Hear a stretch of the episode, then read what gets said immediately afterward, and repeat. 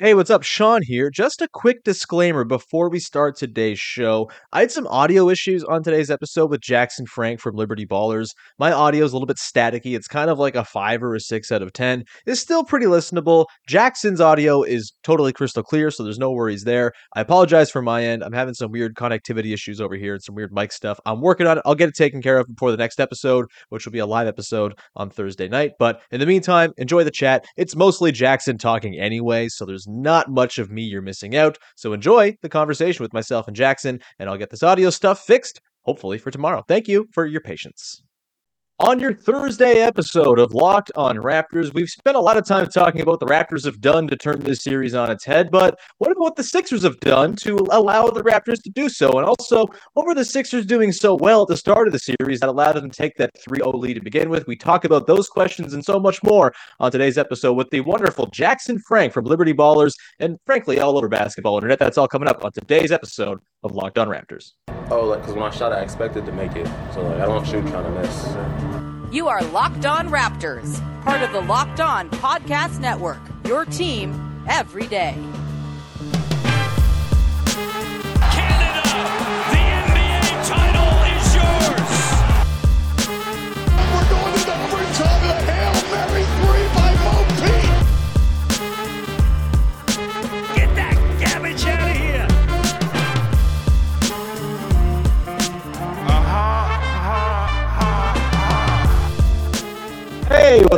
Welcome to episode number 1168 of Locked On Raptors for Thursday, April the 27th. I'm your host, Sean Woodley of RaptorsHQ.com. You can Twitter, as always, at Woodley Sean. You can find the show at Locked On Raptors, and you can follow, subscribe to, rate, review the podcast wherever you get your podcast in audio form. Plus, you can go subscribe to the YouTube channel and get uh, in on the action over there. We're almost at 2,000 subs, and we'll be going live after game number six from Scotiabank Arena tonight. So be sure you're subscribed. Set a reminder. I'll have by the afternoon a little post ready to go with the stream where you can go and wait all afternoon if you so please. So please go and jump over on the YouTube channel over there. And uh, we'll see you after the game tonight. We will also see you for the next 30 minutes or so here on the podcast. And we are going to dig into today the Sixers side of this series. We've talked a lot of the Raptors side of things. We've talked a lot about Pascal Siakam and Precious Achiuwa and how much he rocks, but we haven't really gotten a great impression of what's going on on the Sixers side of the ledger since last week's crossover with Keith and Devon from Locked On Sixers. And so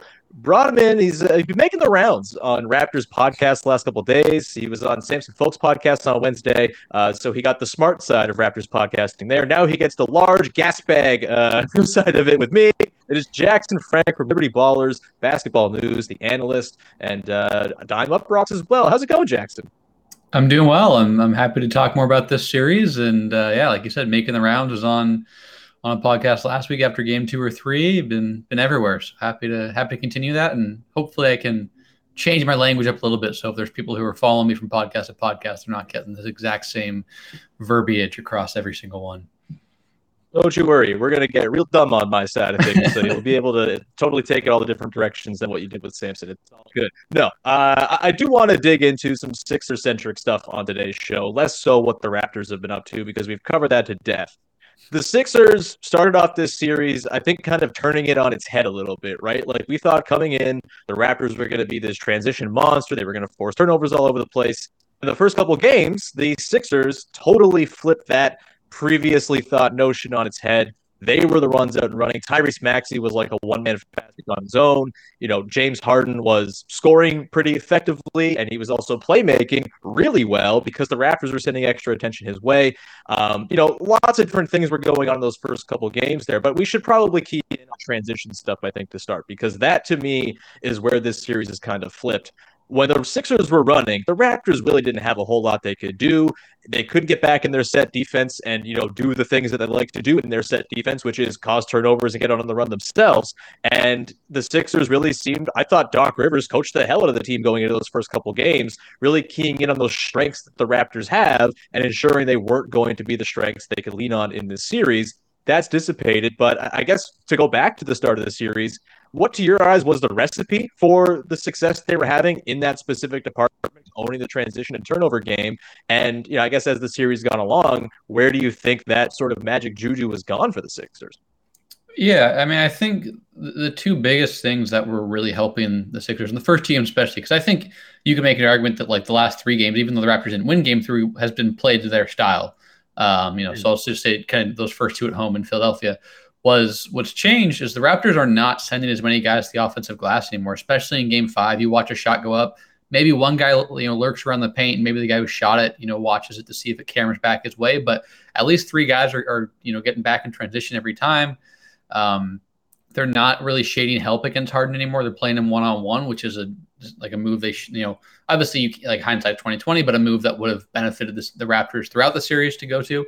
Um, and so Harden's having more tr- trouble. Guys like Tobias Harris and Tyrese Maxey aren't finding as easy, you know, as easy shots, you know, with with Hart because Harden's so good at setting those guys up, especially. So, um, you know, that that's been tougher for them. But it just yeah, it just comes down to the Raptors shifting those two things, is not being so aggressive on the boards um, you know, on the offensive glass, and then just realizing that you know they have the personnel to, to guard hard one on one. And if, if he hits those step back threes, and you know maybe hits a floater or step mid range step back, then you live with it. But we don't want to. You don't want to devote so much attention to a guy who's you know is a is a good scorer, you know, maybe a solid scorer if you want to call him, rather than the guy who averaged 35 a game three years ago, you know, who was an all world scorer. So they've shifted that and kind of better defended Harden to reflect who he is now rather than maybe who he's been over the past decade or you know eight nine years. Yeah, that's a I think kind of been the thing that's turned on its head a little bit, at least with the way the Raptors have played defense. Uh, you know, the offensive rebounding thing is fascinating to me because I didn't think the Raptors were going to have the juice in this series to win it if they weren't crashing the offensive glass like maniacs, right? Like their half court offense has been so moribund at times this season. It's been really difficult. They've had to scratch and claw. And the reason they've been successful offensively is because despite having like the 27th or whatever effective field goal percentage in the league, they just clean up like 40% of their misses. That's been their recipe. They haven't done that as aggressively in this series. They've had some big offensive rebounding games. I think they had 13 in game four, just three in game five, though, which I think everyone would agree is the best game the Raptors have played so far this season. Are you surprised that the Raptors have been able to subsist without just a steady diet of offensive rebounds in this series? Like even the first couple of games, I think the Sixers out rebounded them on the offensive end like 13 to 7 in game one. That obviously is, you know is sort of a huge disparity from what you'd expect. But the Raptors half court offense was fine then too. It didn't really need the offensive boards to keep themselves propped up. It was their defense that was just kind of pissing it away. Um, what do you make of the way the Raptors have kind of skewed the offensive glass more so than they did in the regular season. Do you think that's sustainable for them in games six and seven? Yeah, I mean, I, I am surprised that the offense is. I mean, especially in Game Five, just the way the spacing the Raptors had offensive in the half court, like it just felt like they had room to operate in a way that they traditionally don't. Um, and even it's even more surprising, you know, given Fred Van VanVleet hasn't played. He's I think Fred has been so good at when he plays off the ball, kind of relocating openings and those deep threes and stuff. So that was just surprising. It just felt like the Raptor. Not not the cliche they got whatever they wanted, but there was just it didn't feel as bogged down as it normally does for them, and that was impressive. I, I, I mean, I have to go back and maybe rewatch diligently, but like just off the eye, it was it was tough to kind of read exactly why that was, but it was impressive for them. Um, and I, I think you know a lot of it's going to come down to Pascal Siakam. You know, if if he and I'm sure we'll talk about it later, but if he continue to be the guy he's been the last two games, if I yeah, last two games, especially in Game Five, then the, uh, then they probably don't need you know to get all those extra chances, right? Uh, if he has mm-hmm. if he comes out you know in game five in game six, excuse me, and is you know has a game where some of those tough shots that he's comfortable with don't fall, then then things get dicey. And so um, there are worse places to be than you know putting putting that faith in the, the hands of your all NBA caliber forward, I guess, or all NBA forward. You know, he has made a team. Uh, might make another mm-hmm. one this season. So um, that's that's my read on it. But I, I, am surprised, especially with how limited Fred Van VanVleet's been. You know, he played a little bit of game four and played all game five. And, um, you know, it, it, makes sense that they've had a little more success just because, quite frankly, Fred hasn't been the, the all star self that he was through two thirds of the year. So, um, mm-hmm. kind of changing their raw, their lineups has benefited them. But uh, yeah, if you would have told me before this year, like I thought Fred, I thought Fred was going to be a pretty big swing factor. You know, if he was the post All Star break guy, the Sixers would be pretty you know, in pretty good hands. If he was a pre All Star break guy, um, they would struggle. But obviously, removing post All Star break Fred from the series has really helped the Raptors kind of do some things, especially on defense. And Pascal's been good, and Gary and OG have hit some big shots, and Precious has had some fun some fun sequences offensively. So it, it makes sense when you reflect back on it. But before the series, I would be I would have been very surprised. Yeah, uh, absolutely. I, I want to continue on here and dig into a little bit more from the Sixers side of things. What works, what's has what hasn't worked, what could work in Game Six, and I want to talk about, in particular, Tyrese Maxey, who I think is kind of the biggest. Uh, the guy who's been hurt the most probably by the fact that the Raptors don't have Fred VanVleet out there to target on defense, so they've just been large and long and mean flying out to him in all sorts of directions with different arms, different positions. Uh, we'll get to that and a little bit more on the Sixers side of things in just one second here with Jackson. But first, I want to tell you about our friends over at betonline.net, your number one source for all of your sports betting stats and info. Find all the latest sports developments, league reviews, and news, including this year's basketball playoffs and the start of the Major League Baseball season, all previewed for you and ready to go at BetOnline. It's the place to go so you're making the informed wager maybe for game six tomorrow, you want to get a little action going with the Raptors, or you can do the happiness hedge, which I've been telling you to do all year, all week. That is, sorry, I guess year the series feels like it's been a year, whatever. Uh, the happiness hedge is where you bet on the Raptors to lose. So even if they lose and you're sad, you get some money and are happy. That's the best way to do it. You make a lot of money betting on the Toronto Maple Leafs this way. Highly recommend you go and do that at Bet Online, and they have all the info you might need. You got live betting, you've got esports, you've got really everything under the sun in the betting world world over at Bet Online. You can head to the website today, use your mobile device to learn more about the trends in the action. Bet Online is where the game starts. And we continue on your first listen of the day here with Jackson Frank from Liberty Ballers breaking down the Sixers side of things in this series against the Raptors. Tyrese Maxey, uh, really good player, terrifying player in the first couple games 38 points in game one uh, really just to me the second most troublesome player that the sixers have to offer right now considering harden's uh, it, let's just say diminished state uh, when it comes to Maxey, do you see against this raptors defense where as I mentioned before the break, they've gone huge. They are flying out to the perimeter. They are running him off the line and then kind of waiting there with a second six foot nine guy in there in floater range to make it difficult. Is there a way, in your eyes, that the Sixers can get Maxey back going and sort of in the flow of the offense in some sort of different, uh, you know, context? And he's been sort of asked to perform these last couple of games. Is it the matter of like do you put him on ball more? Like in sort of, I, I, guess that's you're asking Harden to stand off ball, which is a thing he's not necessarily been known to do for the last ten years. But like, is there a way they can get Maxey a little bit more involved? Because it feels like they badly need his scoring a punch, especially with how much they're sending attention to Embiid and forcing those passes out and the swings around. Yeah, I think in one of the biggest detrimental shifts from the Sixers side is and you mentioned like the first couple of games, especially like Doc, I thought was doing a great job overall, and even game three, I thought he was good. He's he's he's reconfigured kind of the the staggering among the Sixers' four best players, you know, Tobias, Joel, Harden, and Maxey. And in the first couple of games, especially, maybe even game three, I don't recall, you know, exactly, but first games for sure, they were staggering Harden and Maxey together a lot. And that two man game, you know, in the Embiid list lineups, were giving the Raptors pretty big issues. I think at least across the first two games, the Sixers might have been winning the non-Embiid minutes, if I recall. Um, hasn't gone that mm-hmm. way since in the last three games, but it was largely due to that because they were either having Harden screen for Maxey and Maxey get downhill, or vice versa. Um, and so that that is that's something that they need to go back to. Like they, I don't know why Doc went away from that. He he's you know he's talked about you know I don't know if it's much as much this year, but last year especially, like he talked about like we're if we're gonna run something until the defense can stop it or the other team can stop it and the, the Raptors weren't really stopping that, and they just the Sixers decided to deviate away from that that lineup pattern. So I don't really understand it. I'm sure there's a I'm sure there's some reason for it, um, but I think that would that would definitely help both those guys because the Sixers need at least one of them to you know supplement Embiid or just like like whatever supplement you know take not take over but maybe lead the charge with Embiid being a little compromised um, with a thumb injury. So um, that's what I would try and go back to that two man game. And I also think, as you mentioned, on the ball a little bit, you saw that at the end of game five before the Sixers kind of waved the white flag. They had Harden in the corner a lot. They had Maxey up top, and Maxey's speed is still something that gives the Raptors issues, even though they've schemed for it better, as you said. Um, you just at the point of attack, they're still not like a super. They're they're long and they're rangy, but they're not fast at the point of attack. Um, and so you sure. saw some high ball screens for Maxey. It didn't always work because Maxey is small and he's not a great passer. Um, but you saw them at least get some stuff downhill going. I think Hard maybe hit one or two threes in the last in, before he subbed out, maybe the last four or five minutes there.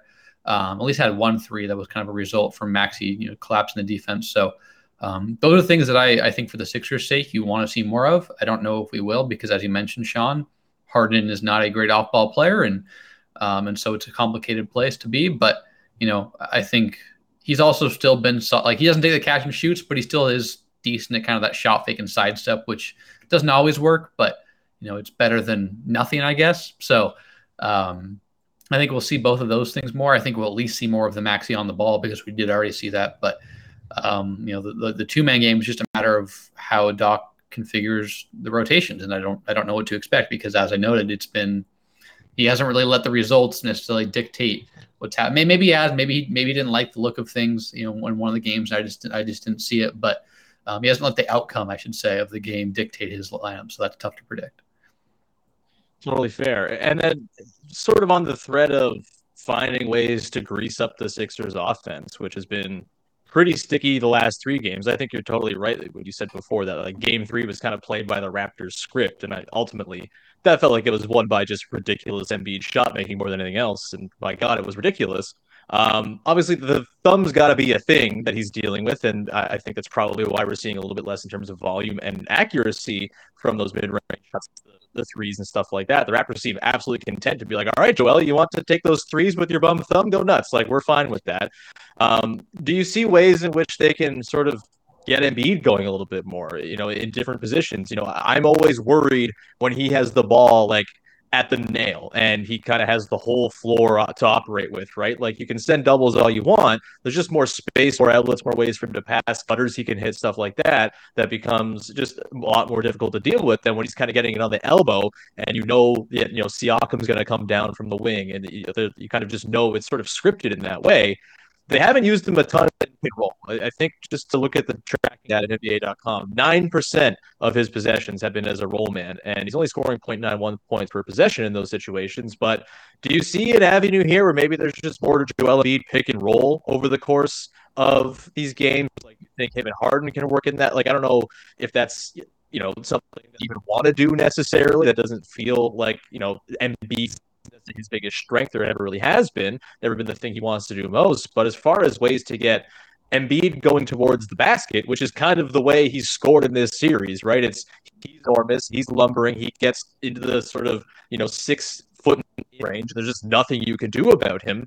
Is it just a matter of him trying to make himself a target on the roll, like, or is there something else there where you can get Embiid in those positions, kind of sealing out down low, where you know the fact that he's seven foot two is just kind of insurmountable for the Raptors?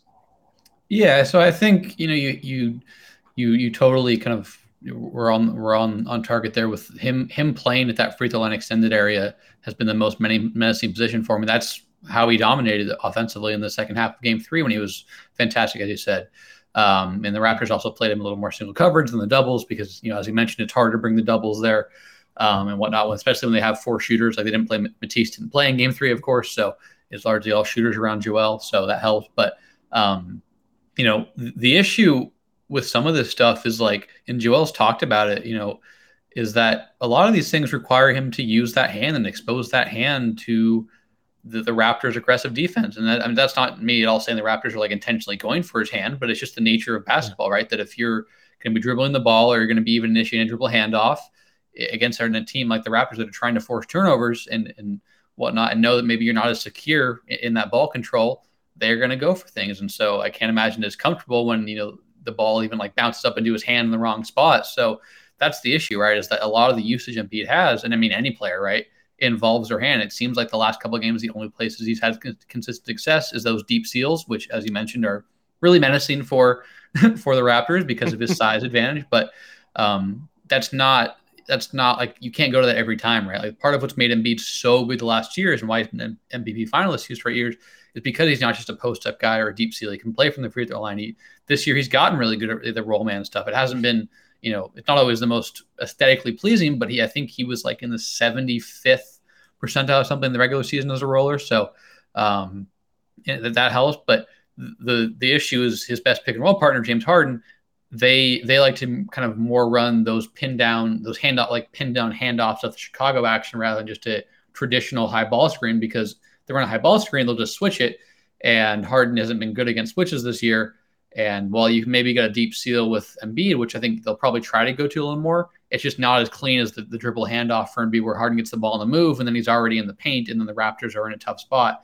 But a dribble handoff, like I said earlier, requires him to maybe risk the Raptors getting a steal or colliding with that thumb. And so all it just kind of connects back to that. The, the easiest way for him to get buckets without maybe risking, you know, the thumb being, you know, just putting in a little more pain or soreness are those deep seals. But those deep seals aren't something you can run 25 times a game like you can an elbow touch or a, a mid post or sure. a pin, to the dribble handoff stuff. So it's a tough situation for the Sixers to be in, but I think it just really it just depends on where Embiid's pain tolerance is, and if it's you know on the lower end, then they that diversifies what he can do offensively. If it's on the higher end, they're going to have to you know have guys like Tobias and Harden and Maxey step up, and it requires a little more on of Doc to put them in the best lineups and units that can allow those other three guys to really do what they do best.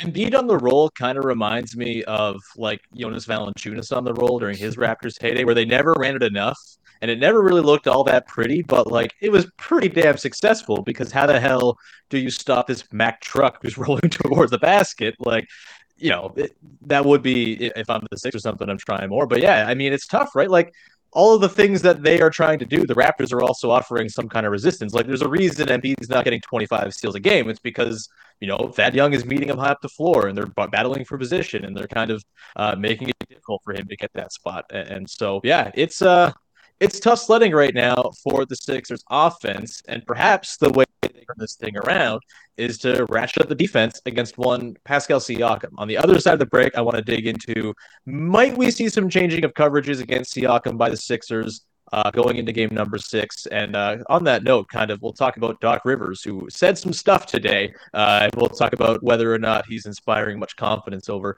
with the people watching the Sixers. We'll get to that in just one second here. But first, I want to tell you about our friends over at rockauto.com. Speaking of Mack trucks, if you have a Mack truck or some other large vehicle or a small vehicle, whatever it might be, you might come to the part where you have a part in your car that needs to be replaced. And you go to the mechanic, you say, Hey, I need this part replaced. And they will say, Hey, it costs this much. And there's just nothing you can do about it. And it's going to be the highest price they can possibly charge you. Instead, you should take the power bat and go get the part for rockauto.com instead. You go to Rock Auto, you plug in your make, your year, your model, and you will find all sorts of specifications and prices and uh, different models that you can choose from. So you get the selection that works for you example, you're going to save a lot of money. For example, if you go to uh, you look for a Honda Odyssey fuel pump, for example, it's just written in my copy here. So we'll go with that. 353 bucks at a regular chain store is what you're going to typically pay. 216 is what the going rate is for that same part at rockauto.com. That's a lot of scratch that you're saving and not spending on your car. No one wants to spend that much money on their car. At least not I. I'm a person who uses my car to get from point A to point B. I don't want to spend extra money on that damn thing.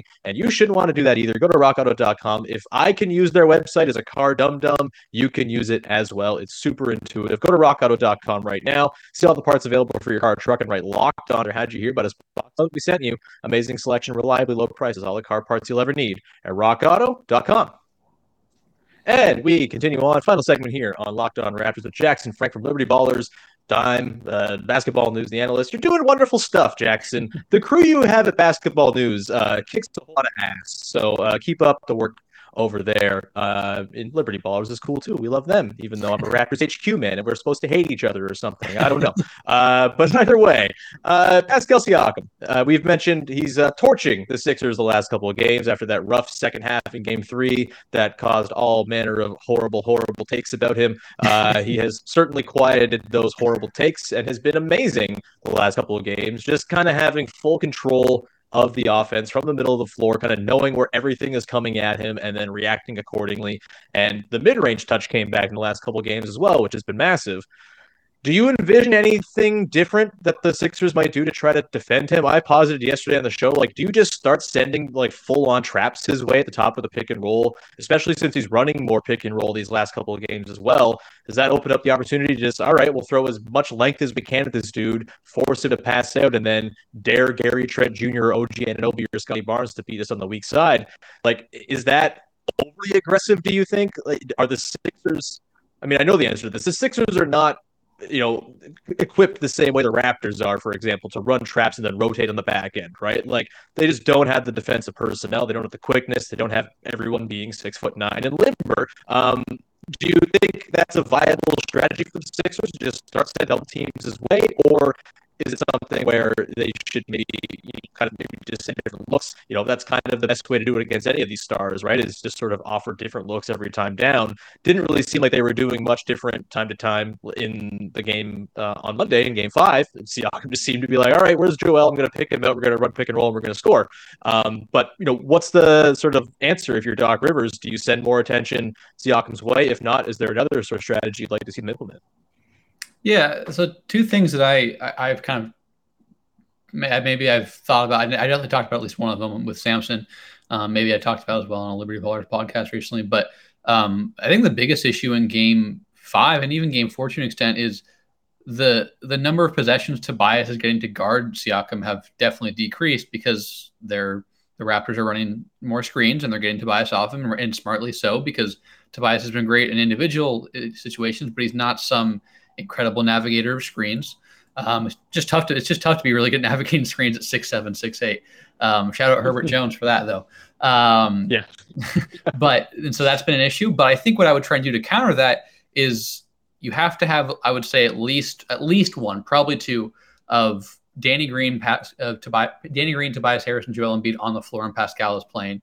Because I think if you're going to set more screens, you're going to be kind of wanting to. I don't know if this is the, the maybe the proper usage in this context, but almost a scram switch where if you see a Gary or an OG or whoever, a Scottie going to set a screen, you realize that Danny or Tobias or Joel is not the man guarding the screener. You're going to get that person involved, right? Because he's just because he's Siakam just been crushing Max. He's been crushing Georges Niang. Like I don't know who else has really guarded him a lot, but um, and he, he even had more success against Tobias at times. Tobias forced him in tough shots, but Pascal is a very good tough shot maker because that's what stars do. Um, but that's what I would try and do more of is just be really diligent about making sure, like, okay, who, whoever is screening for Pascal is going to bring one of our own, like one of our three only credible Pascal defenders into the into sure. the frame. We're not going to let him attack Max here in a Yang or you know Thybulle or whoever. I guess Thybulle wouldn't be game six, be potential game seven. Um, so even though I, I mean I don't think Matisse should play based off based off game five. Uh, I don't think he should play potentially. I would like him to play more, please. yeah, I'm sure everyone on the Raptors side would enjoy that.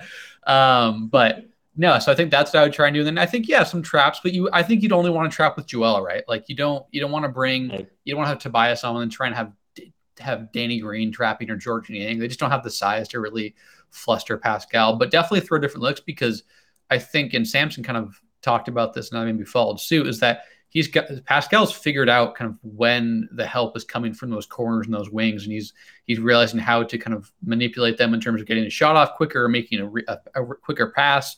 So um, changing the looks is going to be important. But yeah, those are the two things I would do: is just make sure you're always kind of matching two of those guys or one of those guys with Pascal out there, and then you know don't let anyone else guard guard those guys.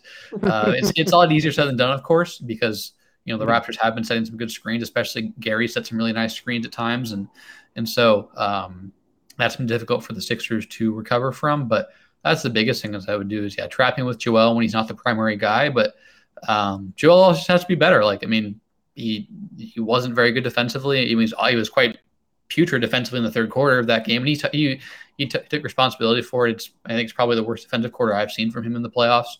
Um, so he'll have to be better there. I don't you know I expect him to because his playoff his history as a playoff defender, and you know the Raptors know quite well, is excellent. But yep. um, but I, I, mean, you just don't know because he's now dealing with a different circumstance. So um, we'll see. But yeah, I mean, you, you feel comfortable switching Joel onto Pascal most of the time. But if he if he plays like he did in game game five, third quarter, where both Precious and Pascal were getting the rim against him, you're you're going to be in tough spot. So um, it, it there it, it's very much it's, it's very simplistic to reset to just say that a lot of the things the Sixers need to do better comes down to Joel. But um, when you get into the details of it, it makes sense. It's not just saying he's their best player. There are certain things that he poses a significant advantage over hypothetically with the Raptors that he has failed to do, you know, for reasons, you know, his own because of the injury, and then also some things the Raptors have changed up on him and, and done well. So uh, those are the two things I would do: is trap with Joel, and then make sure that you know your your front court, your starting front court of Danny you as Danny, Tobias, and Joel are the only ones that are guarding Pascal for the most part. So Jackson, we've talked about X's and O's. We've gotten into the nitty gritty. We've been nuanced. We've been thoughtful. I have two sort of bigger picture questions to ask you now. Uh, Doc Rivers had his little thing today where he was talking about actually all the three one leads I've blown were for reasons, right? Not, they're not that bad. There's they're all there's circumstances behind all of them. Um, like I feel like for three games now, the Raptors have had the run of the series, and it's kind of been on the Sixers to do something to kind of gain back control that they had in the first couple of games. And obviously, a lot of that is going to fall on Doc. Rivers. I don't know if Doc Rivers is to blame honestly that much in this series. I kind of made the point around like game three that like there's not a ton to adjust between these two teams because they both have like seven guys that you trust, and it, you're kind of they're all deployed in this in, in you know the ways that they're deployed. Um, obviously, we've talked about many ways that things can be changed, but like what's just like the general confidence level in Doc Rivers amongst follow, care about, love the Sixers? Like, is it like a pretty dour vibe overall? I think I know the answer to this, but like, what's the level of confidence that Doc Rivers can be the one to turn this series back around? Yeah, I don't think it's very high. I don't think it's. I mean, I, I don't think Sixers fans have really had any confidence in him since last year. I mean, they didn't blow a 3 1 lead last year, but they basically did, right? I mean, you're up right. whatever it was 25 20 points in game four and then you're up 25 again in game five and you lose both of them. I mean those those the series wasn't 3-1 but you know you, you know what i mean right? Like they're up they're up in the second half by a significant margin. It's there's a through line here. Yeah. Yeah. It's they blew a 2.7 to 1 lead. It's not any better and it really. So um yeah and i, I think you know, I think Doc has done an okay job. Like, I don't, I think Doc is an NBA coach. I don't think he's a coach to lead a team with title aspirations. I just, I think, you know, the way that people who cover the Clippers kind of described it best is when he has to kind of coach up a, an under talented roster compared to certain, you know, maybe the, the cream of the crop in a certain conference, he, he does well. I mean, you look at that, that Clippers team that, you know, could have took one or two games off the Warriors. Um, he was great, but then you look at when they had Paul George and Kawhi, he, you know, he wasn't super good. So, um, at least in, you know, as far as the coverage I saw, I didn't, you know, I'm not watching every game, so I can't really speak for sure there. But um, so I, I don't think there's a lot of confidence, and, and rightfully so, because you know I think it's fair to say that yeah, Doc isn't like the primary reason the Sixers have looked bad these last two games, but he's not helping. He's not helping the cause. I think in the first two two to three games, he was doing really well to put limited players in roles that fit them fit them aptly. And the last two games, I don't think he's done that very well. Um, I think that's really been an issue. And so, like, as you mentioned, when you have guys that are very limited, like you said, seven, I think that they trust. Seven's probably generous for the Sixers. I'm sure maybe when it comes down to it, it might be even generous at times for the Raptors. Um, but when you when you put those guys who are limited in tough spots, you don't allow you don't put you don't like you don't aid their cause to play well. And I think back to the the lineup they put out there at the start of game at the start of the second quarter in game five, which is basically where the, you know, the game was over at that point. Um, they played like I think they played Niang, Maxey, uh, Paul Reed and Matisse out there together, and all those guys play much like just fit much better conceptually and just based on results with Harden. And Harden wasn't out there to start that quarter, and they didn't score a point for the first whatever it was. It was it was quite a dismal you know opening stretch there. So just that sort of example yeah. where you have you have you have a, a, a limited defender in Niang, but who was very good at kind of those pick and pops, those slide screens with Harden. Um, you know, you don't you don't have a guy to draw two to the ball um, to open him up for those. You have a a guy Matisse who can't really do anything offensively besides finish layups occasionally, and you don't have anyone to draw two to the ball for him and open up cuts. You don't say that. Paul, he can throw, he can miss threes and have them land in the hands of Scottie Barnes and Precious Achiuwa and have them go in. Come on. Yeah, yeah, that, that was that was not. Yeah, that that was tough. But then you have a guy like Paul Reed who you know is best when you play in that little dunker spot room on the baseline and Harden kind of drive and, and shovel and passes, and you don't have Harden out there. So um, just that that sort of thing that you know, it, uh, just exacerbates the issues that maybe players are already you know enduring. So um, I I think right like I think through three games there was you know a case we made that Doc was coaching a better series than Nick Nurse, but I think through five it's been it, the last two especially I think how much better Nurse is coached than Doc it is it totally kind of flipped in his favor. And I, I mean understandably so Nurse is proven to be a better coach in terms of how he adjusts things. But um, yeah, I don't think there's a lot of confidence. That's why I think it's going to come down to Joel and Maxey and these guys. And you know, I think if Joel can be his aggressive self, the guy who averages 30 a game and can handle these touches from different spots on the floor that really kind of sucks in the defense um, and opens things up for everyone else, the Sixers be in a good spot. But if it falls more on Doc to kind of be the impetus, they're they're going to be in a difficult spot. So um, we'll see. But yeah, I think rightfully so. Doc has not really earned the benefit of the doubt with Sixers fans and even Sixers analysts and writers like myself. But you know, he surprised me with the first two or three games, so you know maybe that happens again. But I'm I'm not counting on it. So so we'll see. The the uh, adjustment to run the DeAndre Jordan Joel Embiid front court is going to be the new Serge Ibaka Marcus Gasol duo that turned the 2019 series on its head. Maybe I think we might see DeAndre Jordan based on how Paul Reed played the last game, and I don't think that's good for the Sixers. Um, we will uh, close on this. This is sort of a bigger picture Sixers thing too. Um, you know, coming into the playoffs, there was hope that this team could make it out of the East. I don't know if it was ever like a totally realistic hope, considering that you know still a complete roster. You would figure maybe next year is when they kind of continue to build the thing around Harden and Embiid with a little bit more in terms of suit what those two guys are going to require from role players. But do you? How do you feel? Like, do you think the title equity of this year's Sixers team has taken over these five games. You know, they go up 3 0. It looked wonderful, but of course, you get the thumb injury in there. Harden didn't look like amazing or anything like that in those games. I wasn't terribly blown away. I think you can barely get by Gary Trent Jr. and half these possessions is kind of a problem if you have designs on a title. Has your view on them as like an actual tender altered at all in these games, or is it kind of where it was when it when you came in?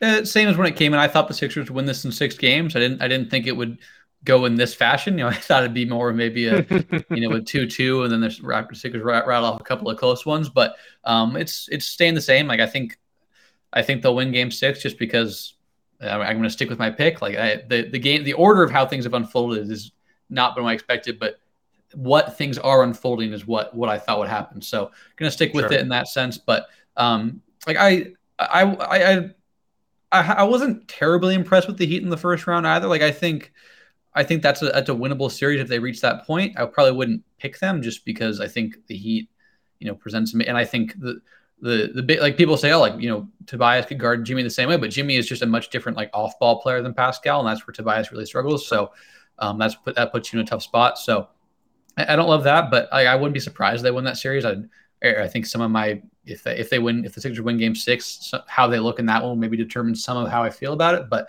um, I really struggle to see them beating you know the the Celtics or the Bucks. I mean, no disrespect, I'm going to assume that the Bucks d- defeat the depleted, unfortunately, Bulls in Game Five on Wednesday. So um, I just and I think you know, assuming if the Bucks got to that point, you'd imagine they have Khris Middleton back. So um, just a yeah. tough time seeing them beat either of those teams. Those teams kind of look like the cream of the crop right now to me in the East. Um, but I, am not going to rule it out because you get to the Eastern Conference Finals and you have a guy like Joel Embiid. You're not in a terrible spot. and You need to assume that if they get that far, the thumb would be less of an issue. But um, yeah, I, would probably pick them to lose in the second round. That's kind of was my prediction. You know, coming into the playoffs when I picked the Rap Sixers winning six, but um, you know, I thought they had a little more in them after they, they won the third game of the series. But you know, it, the the bigger sample has proven correct, so I should have trusted my gut there. But yeah, I'd pick them to lose five or six to the Heat, maybe seven. I don't know, but yeah, I, I think I agree with you that once they can kind of fully get this roster made around Joel and Harden and um, and I think even like in Harden's talked about it extensively that he didn't really get to play basketball last summer because he was rehabbing. I think that's, I think you could, the optimistic lens could be that, you know, he, a full season to kind of, or off season to adjust to that and actually play five on. I think the, the like report from him was that like five on five is what he couldn't do. And if you, if you don't have time to kind of adjust your style, it's tough. So that would be the optimistic lens, but it could be that just the hamstring has totally redefined what level of explosiveness, explosiveness he has. So we'll see. But I wouldn't be surprised if he's back to you know a better state next year and he goes from maybe the the all star Cal the all star the flawed all star to maybe back to the all NBA guy, and there's a big difference there. So we'll see. But I agree with you that next year would be the year year three Maxey, who could be a you know maybe a fringe all star. We'll see there. You know maybe see what they do with the you know Morey's generally done pretty well in the off seasons. You know making some moves. Sure. So um, hasn't know what the trade deadline besides the Harden thing. He's missed on some stuff, but uh, off seasons been off seasons have been a strong suit of his with the Sixers for two years. Two years. So I generally agree with you that I think you know next year's better for them, but second round out most likely. But we'll see. Like I said, don't not an errand by the Heat, so I wouldn't be surprised. But I'd still favor the Heat if they get that far. Yeah, I mean, it is wild how many predictions from before the series are still alive and possible, uh, considering the way the games have gone. I had Sixers and seven myself. I assumed that just sort of the Joel of it all would eventually tilt the Sixers' way. I feel a little as good about that right now, considering, you know, I'll have to believe it when I see it that the Sixers sort of gain back control of the sort of key battleground areas of the series. But uh, it's been a blast to watch, and uh, looking forward to the games tomorrow. And it was wonderful talking to you, Jackson. Man, thank you so much for hanging out. It was a lot of fun. You uh, know your stuff, dude, and uh, thank you for bringing some smartness to the podcast for once. Uh, so, uh, where can you check out all your work? Yeah, appreciate the kind words. Always happy to talk about this series. It's been quite fun and confusing and ebbs and flows. But uh, you can follow me on Twitter at Jack Frank underscore JJF. Uh, the places that I write are all listed in my bio there. Always good about sharing my work, posting different clips and whatnot. Um, just wrote about something, you know, wrote about the Grizzlies Wolves series, game five yesterday about Ja Morant, who was quite delightful in the second half. So you can check that out Basketball News. As you said, we have, even beyond me, we have a bunch of really, really cool people doing stuff there. So um, appreciate having me on and always excited to, to talk basketball and these two, uh, contrasting teams who are locked in quite the fun series. That is one way to describe them. Uh, that will do it for today's episode. Again, the next episode of this podcast will be a live show at Scotiabank Arena following the game tomorrow night. So be sure to subscribe to the YouTube channel, get your reminders when the show goes live, and I'll break it all down for you from uh, high above in the gondola up there with the terrible lighting that we have up there. But you'll just have to deal with it. It's fine. Uh, that'll do it. Thanks so much for tuning in. Your second listen today, Locked on NBA. And until then, enjoy Game Six. We'll talk to you soon. Bye.